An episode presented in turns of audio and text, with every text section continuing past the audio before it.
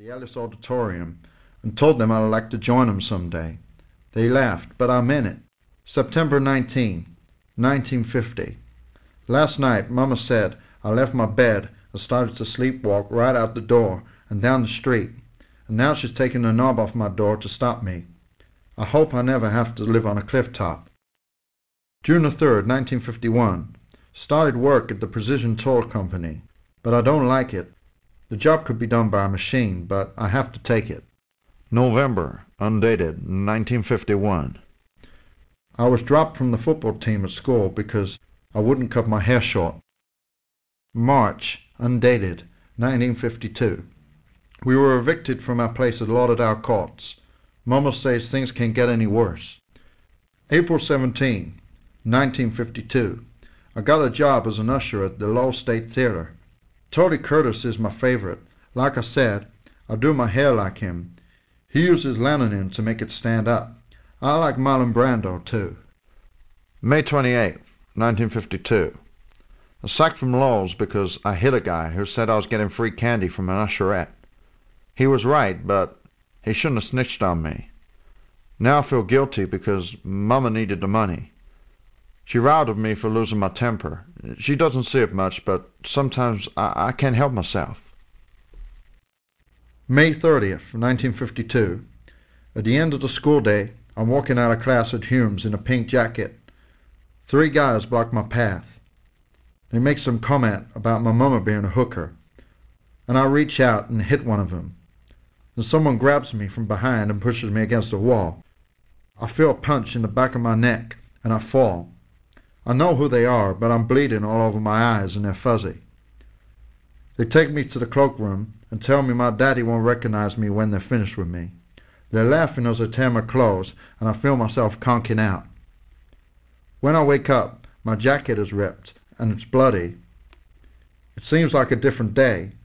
There's no one around, and it's darker, but not night. I go to the wash basin and try to wipe off the blood, but it's all dried in. I'm weak but not in much pain, except for my side where one of them kicked me. I dab water over my face, and it stings me like medicine. My hair is slicked down over my forehead, mashed in with blood. I wait until it's darker so I can go home. I don't want to be seen. I have to stop a few times on the way when I get weak. I don't pass anyone I know, but when I get home, Mama is already at the door. She says she thought I'd been run over. She's hollering, trying to get out of me what's happened. I make up some story about a football tackle that she doesn't believe. I lost one son, she says. I don't want to lose another. She bathes me in hot water. When Daddy comes in, she tells him she wants him to go up to the school and sort it out tomorrow. After Mama goes out of the room, I make a sign to him to tell him I don't want this to go any further. He nods. M Mama gives me some kind of pill and tells me to go to bed. I lie in the dark listening to a crying next door. I know why this happened, and I know I'm different, and I think it might happen again, but I'm not afraid of it. I'm a threat to some people. Next week, maybe I'll be able to put up some kind of fight, maybe not. I don't much care either way. I'll be out of there in a year. Mama, Mama is a big worry. She can think of nothing but me, and it's hard on Daddy. He's like an extra in the house. I feel for him more than myself. He comes into me and tells me I did well. It happened to him of my age. The Presley way was never to roll over, he says. He asks me if I want to go in tomorrow, and I say I do.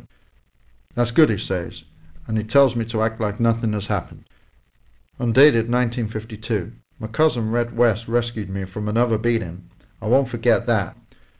I've also made a friend in George Klein and another cousin, Billy Smith. September undated, 1952. Got a job with Marl Metal Company. It's another dead-end job, but we need the money bad. September 20th, 1952. Had to leave Marl because Mama found out I was falling asleep in class. October the 7th, 1952. Today I drove back to the old house in Stiletto Drive. Driving on the freeway, I, watched the needle hit 70 in the big wide open and I forgot all my problems. I tuned out the same way I do when I play the music. It's like a drug to me.